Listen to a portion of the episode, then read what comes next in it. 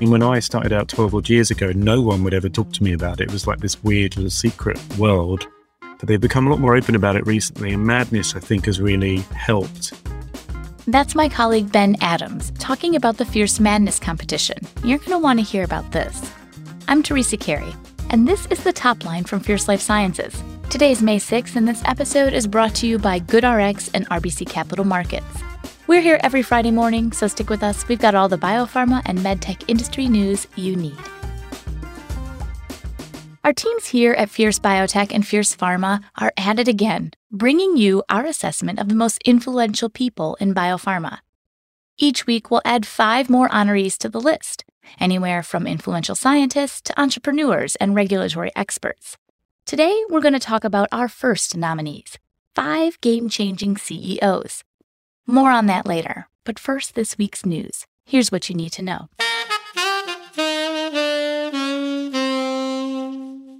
I'm Annalie Armstrong. AbbVie's chickens, or rather tropical seabirds, have come home to roost. AbbVie made an interesting bet in 2018 to buy a clutch of cystic fibrosis meds from the biotech Galapagos. Under Galapagos' care, the drugs had posted some underwhelming data leading some to question AbbVie's thought process. Fast forward four years, and the bet has not paid off. AbbVie has announced that one of the meds in the collection didn't do anything when added as a third treatment for a triple combo attack in cystic fibrosis. The two meds alone, however, performed as expected. The company is now ditching the Galapagos med and moving on with a dual therapy. The news was not particularly surprising given the earlier concerns. AbbVie still has its eye on a triple combo, with another med slated to fill that third spot. AbbVie needed the triple attack to go up against Vertex, which is by far the dominant player in cystic fibrosis. Seems Vertex still dominates the pecking order. $93 billion. That's how much the drug Revlimid has generated in sales since it hit the market in 2006. It's a blood cancer drug, and each year its sales have gone up. Last year, it reached $12.8 billion. Celgene, the company that developed Revlimid, worked hard to extend its patents, which were first due to expire in 2019. But those patents have finally exhausted, clearing the way for other drug companies to produce cheaper generic versions of Revlimid. Bristol Myers Squibb bought Celgene in 2019, and last week, when Bristol Myers reported its earnings for the first quarter, it delivered some bad news. Revlimid sales are eroding faster than the company anticipated. In the fourth quarter of last year, sales of Revlimid were $3.3 billion, but in the first quarter of this year, those sales slid to 2.8 billion. That's largely an effect of generic drug competition in Europe, which began in February. As for the United States, generics really kick into gear this quarter, so the company projects sales of Revlimid to only reach 2 billion this period. As a result of all this, Bristol Myers has reduced its total revenue guidance for the year by 600 million. What's the old saying in that insurance commercial? Life comes at you fast? Well, in the case of aging blockbuster drugs, generics can come at you fast. I'm Conor Hale. COVID test makers saw sky high sales last quarter thanks to the Omicron variant, but now many companies aren't expecting that demand to continue. Abbott set a pandemic record with more than $3.3 billion in COVID test sales, but it expects that money to make up the lion's share of its 2022 COVID testing revenue. Meanwhile, Thermo Fisher brought in $1.7 billion, but it's forecasting a sharp drop as the pandemic turns more endemic. It expects to make another 225 million by the end of June and see its sales continue to drop for the rest of the year. Similarly, after making 650 million last quarter, Hologic expects its testing revenues to decrease in the months ahead. However, it's banking on the companies it bought last year to pull it through. At the same time, BD's COVID test sales dropped by more than half compared to last year. They're now down to just 214 million, but the company still saw higher than expected demand for its combination tests, which screened for both COVID and the flu. However, one company going against the trend is Siemens Healthineers, Although a little late to the game, it's already collected $722 million since it started selling rapid tests in the US in January. That's a larger contribution to its bottom line than its entire cancer focused Varian division, which the company paid more than $16 billion to acquire just last year. I'm Max Bayer. 2021 was a revolutionary year for Moderna. Its COVID vaccine raked in billions of dollars in sales, and the company's total revenue grew more than 2,000% compared to the year before. Yeah, you heard that right. But as companies and governments alike brace for COVID to enter an endemic stage, Moderna is looking for new sources of success. One consideration is a merger or acquisition. Moderna CEO Stefan Bancel said in the company's latest earnings call that he's never been as busy. He is now considering whether to scoop up other companies, but he wouldn't zero in on what he has in mind. But he did say their search is worldwide and across therapeutic areas. In the meantime, both Bancel and President Stephen Hoge are hopeful that Moderna's rare disease program has the potential to match the early success of its vaccine roster. I'm Annalie Armstrong. One single patient received an experimental diabetes cell therapy last fall, and the response from that exciting experiment surprised Vertex. Then on Monday, the pharma got another big surprise. This one, unwanted. The FDA has slapped a clinical hold on the treatment, which the company believes could help patients produce their own insulin. The agency's concern, although not well defined, is that Vertex has not produced enough evidence to move to the next stage of the phase 1 2 trial. The initial patients had only a half dose, whereas the next part of the trial would use a full dose. So far, one patient had that full dose, but the FDA has asked Vertex to pump the brakes for now. Carmen Bozic, a Vertex executive, said the FDA action was a surprise, as VX880 has so far showed a clean safety profile, and efficacy has been, as she says, pretty impressive. We'll likely hear more from Vertex about the FDA's concerns later this month. I'm Andrea Park. There's a new tooth fairy in town, and it goes by the name of the FDA. But instead of leaving quarters under pillows, the agency is handing out marketing clearances to dental technology developers. The latest teeth tech cleared by the FDA is an artificial intelligence algorithm from Videa Health that spots cavities in patient x rays. The AI was trained using Videa Health's own database of dental scans. It's called the Videa Factory, and the company says its 10 million data points make up the dental industry's most diverse dataset. With that training under its belt, the AI algorithm is able to quickly analyze x rays to highlight any potential cavities. In clinical trials, the AI helped dentists reduce the number of missed cavities by more than 40%. It also improved on the number of incorrect diagnoses by about 15%. Videa Health said it wants dentists to use the AI to help patients get better care and avoid the crushing costs of unnecessary procedures. They hope to get the technology into more than 6,700 practices by the end of next year. Now, that's a plan you can really sink your teeth into. As a biopharma professional, you know how difficult marketing your drug has become. Well, GoodRx is here to help. GoodRx is a better way to reach the right audience at the right time your brand can connect with millions of qualified patients and providers during the most pivotal moments in their healthcare journey. With over 20 million monthly users, GoodRx provides a trusted platform to help your brand build awareness, offer better access, and remove barriers to adherence. Learn more about the benefits of GoodRx at www.goodrx.com/solutions. Biogen has been battling all year over Aduhelm's controversial FDA approval. And the result of that struggle has been a major company reorganization, and that includes the CEO, Vounatsos.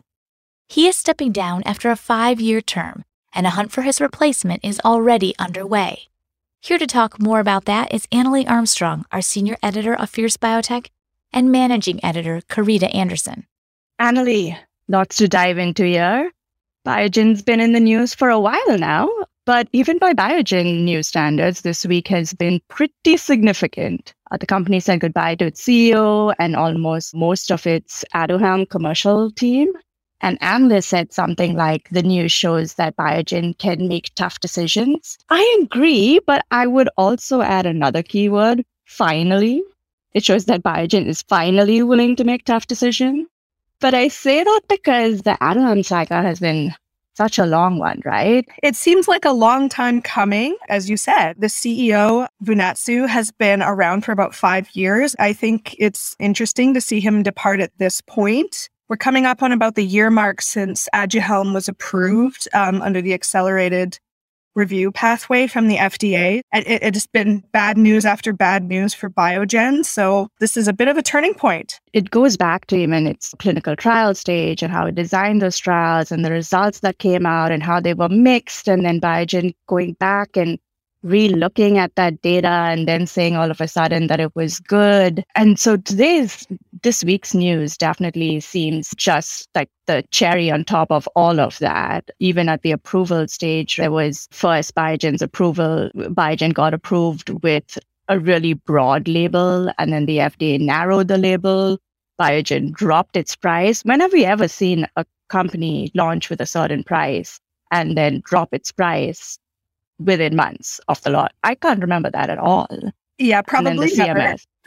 probably never. Exactly. And I can't imagine that happening. So just like you said, one bad decision after the other, and then it culminated, as you pointed out as well, with the CMS decision and how that really just narrowed Biogen's eligible patients for uh, Aduhelm coverage. Yeah, so that CMS decision came down a couple weeks ago. They finalized a coverage determination that would trim Aduhelm's use to only patients in clinical trials, which was a pretty devastating decision because that meant that Biogen's drug couldn't get coverage for anybody who wants to take it. That finalized decision had a lot of ripple effects across the industry. There's a couple other companies that are developing Alzheimer's drugs. With that in hand, Biogen had to make these tough decisions. So, of course, you mentioned they're going to be trimming the commercial infrastructure for Aduhelm. So that's going to save them about $500 million. And that's on top of another $500 million that they had identified as savings back in December. So they're now oh, looking wow. to cut about $1 billion. What do we think about the CEO departing and what's going to come next? What I'm hearing this morning is that Biogen, it, it, it's an am- amicable split. Mm. Su has said that it, it's time to go. Who knows what actually happened in that boardroom? I would have loved to be there. oh, fly on the wall. That would be brilliant. Yes, yes. They're being pretty quiet about what exactly they want at this point. Perhaps they'll detail some more as we get further out from this just initial announcement. But what I really thought was interesting is that Biogen was trying to shift the focus towards their next Alzheimer's drug, which is called lecanemab. But RBC Capital Markets put out a poll that said most investors want someone with experience in business development, either in licensing deals or acquisitions. Biogen is saying, hey, look at this new shiny drug that's going to fix everything. And investors are saying, yeah, we don't care. Let's just buy some more companies or drugs. And it does have a decent amount of money. So that is a possibility. And you also have to wonder why it's not trying to do both things. Yeah, so the company has about $4.75 billion in cash to play with. That could be a pretty significant deal or a couple of deals. Another option here is that Biogen could get bought itself. Mm, that's um, interesting. Yeah. Yeah, that was one another trait that investors identified is somebody who can essentially clean up and sell a company. And that's not within without precedent, right? We have seen other big companies of Biogen size have a slew of bad decisions and get picked up uh, by you know other companies. It's going to take a big pharma to, to buy Biogen. I believe today they have a market cap of about $30.2 billion. Yesterday, when all of this news was announced, their shares went from about 2 $112 a piece to 205 today. There's a dip right now.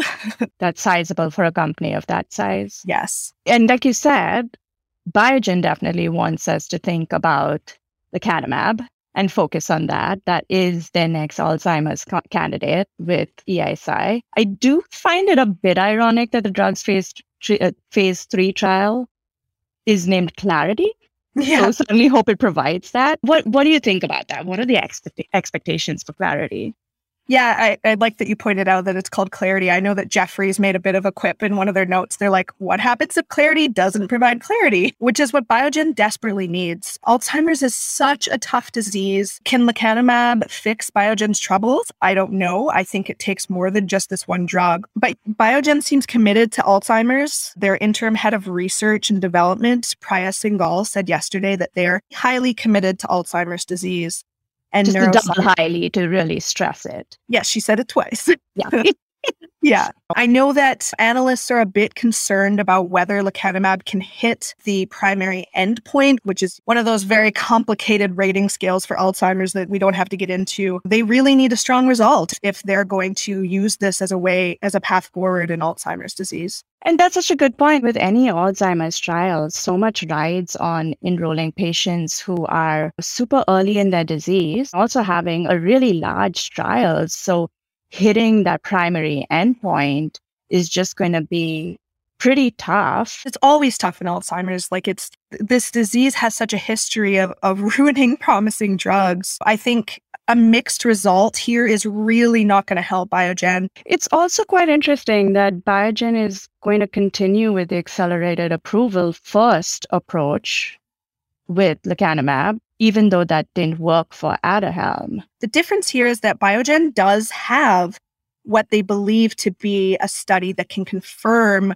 the results that the FDA would need. So when you have an accelerated approval, the FDA says, yes, you can start selling this drug. Patients can start taking it outside of clinical trials, but you're going to have to confirm the results. With Aduhelm, Biogen didn't have that study ready to go they believe that clarity can be used for that confirmatory or what you know you might call a phase four trial. So if that's true maybe they can turn that accelerated approval into the full approval quickly.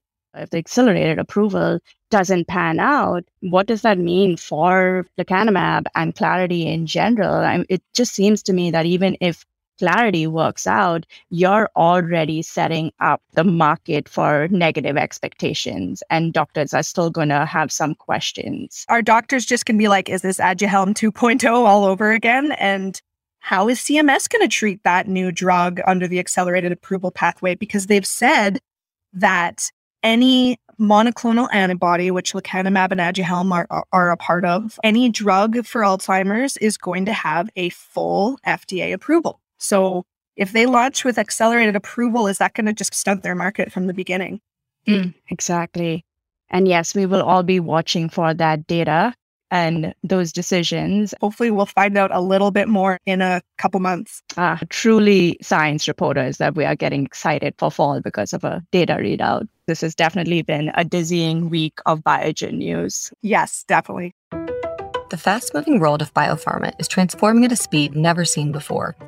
Stay ahead of the curve with Pathfinders in Biopharma, a podcast series from RBC Capital Markets that takes you inside the changing dynamics of the sector.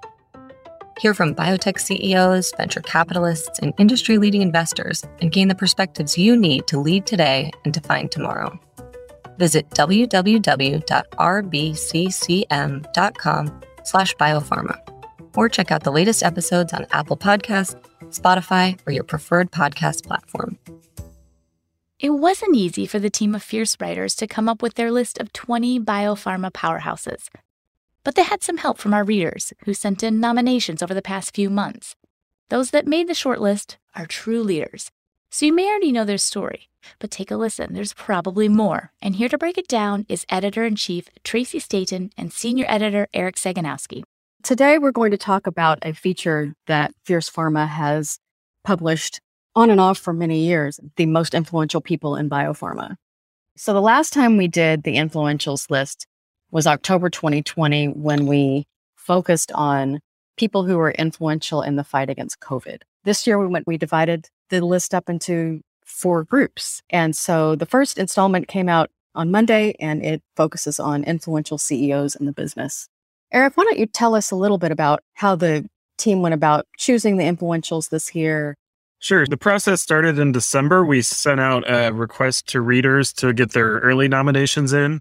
And through February and April, we looked at the reader nominations and submitted our own editor and writer nominations. We started to notice some trends pretty quickly. CEOs were obviously a big one, scientists, entrepreneurs, and regulators. So over the course of the, the month, we're going to highlight these four groups. So what makes a person influential in biopharma? Yeah, so a CEO is it's obvious when they talk, it makes a headline, people listen. But the other ones aren't as obvious. For a scientist, maybe they discover some early stage breakthrough that'll become a drug in 10 years and help millions of people. But that's not seen right away. So it's worthwhile highlighting how they've advanced these companies' efforts, even though their name's not necessarily associated with the drug for most people. Regulators are a big one.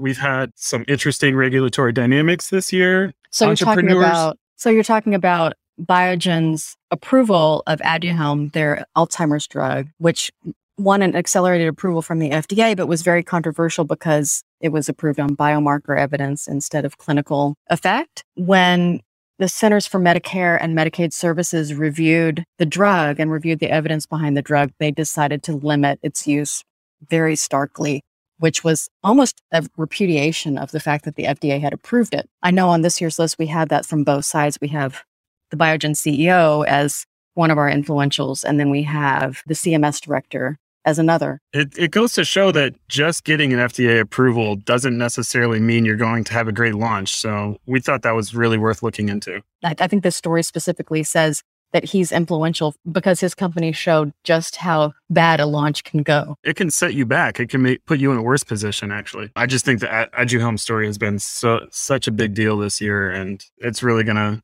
send shockwaves through the industry for the next couple years. Given what's happened to him this week, I think it's important to mention that he's on this list and he's still, to me, valid as being on this list, even though he's going because he, he's on here for influence in a, a not very attractive way. How bad can a drug launch go?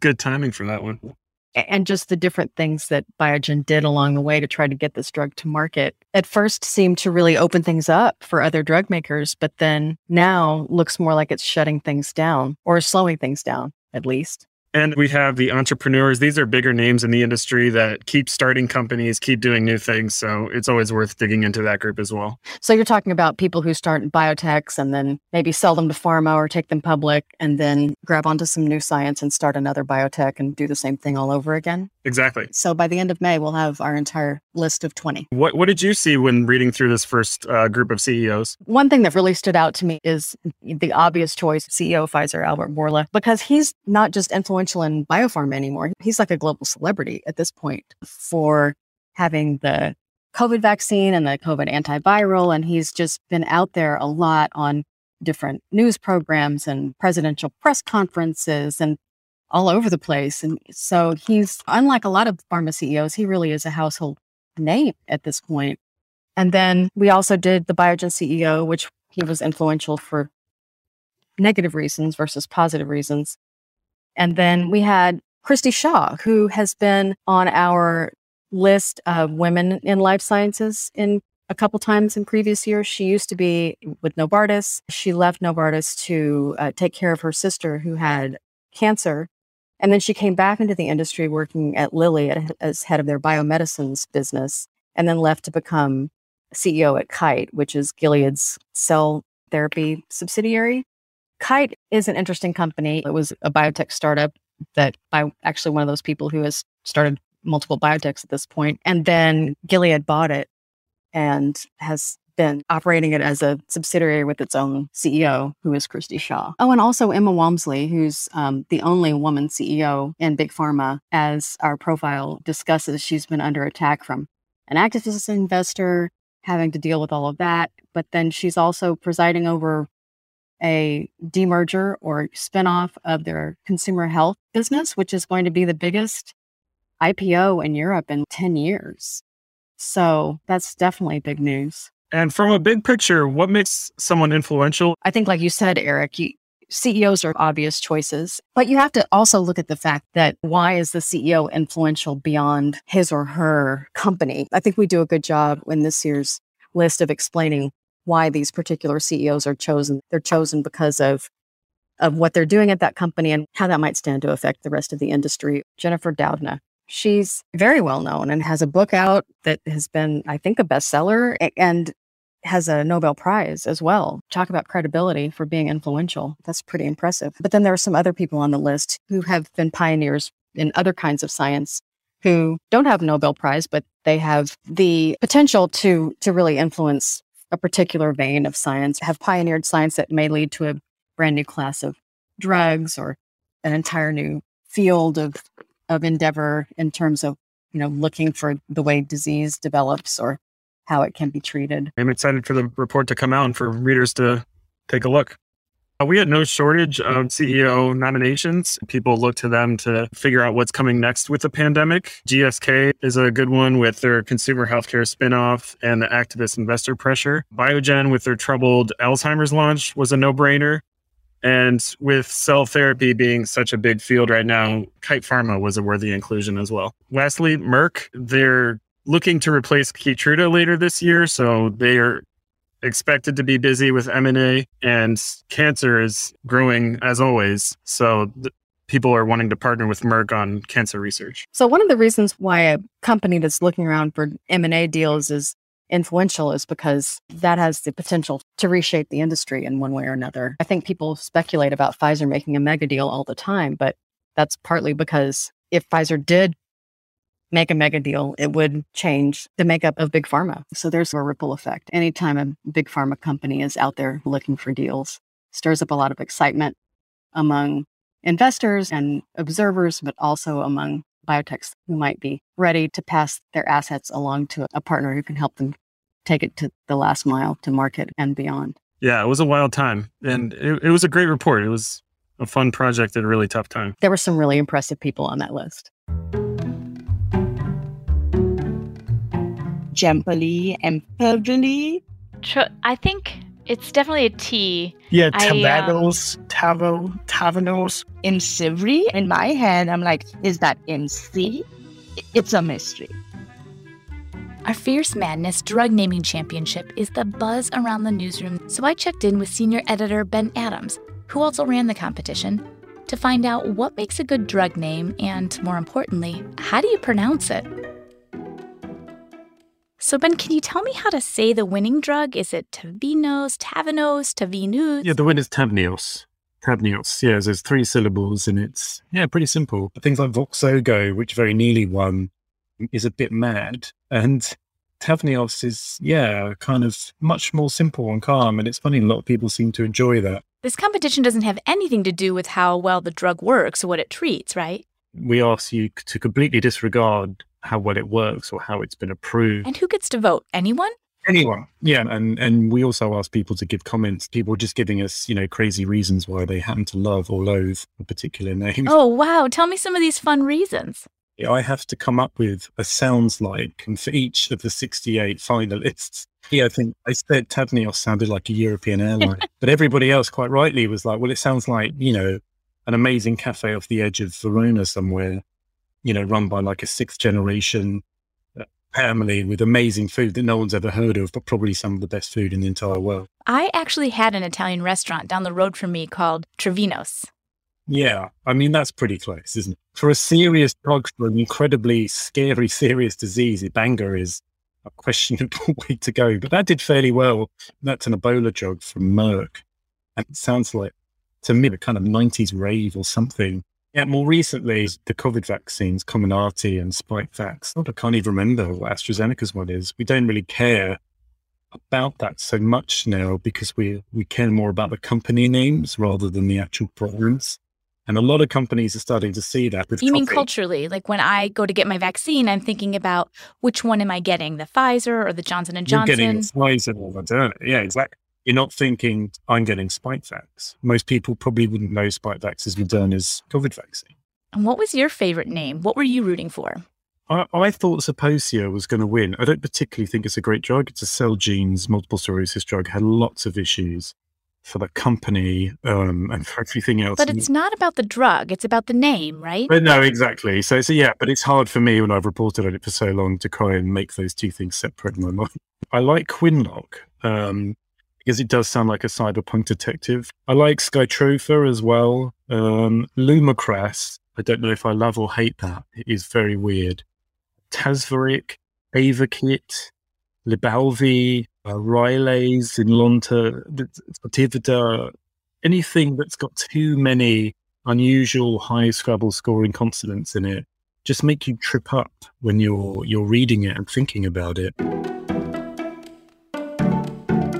I like Spikevax. I think that's a great name. I had Ebanga going all the way. From a journalist perspective, there were a few that that had Q's in them that didn't have U's after that just drove me absolutely crazy. I think all of the drugs that come with very interesting names of whatever this whatever they are after, but I I personally I don't have a favorite for for the drug names. Emily? I liked Voxzogo. I have a bit of a soft spot for Kerendia.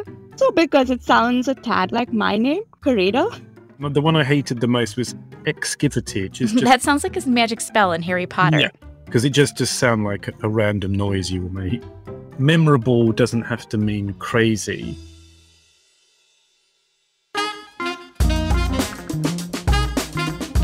That's it for the top line. I'm senior producer Teresa Carey. Our sound engineer is Caleb Hodgson. You can find out more about these topics in our show notes at fiercepharma.com. Look for the top line. Don't forget to subscribe on Spotify, Apple Podcasts, and wherever you get your podcasts, and check us out on Twitter at Fierce Biotech or at Fierce Pharma. Until the next readout,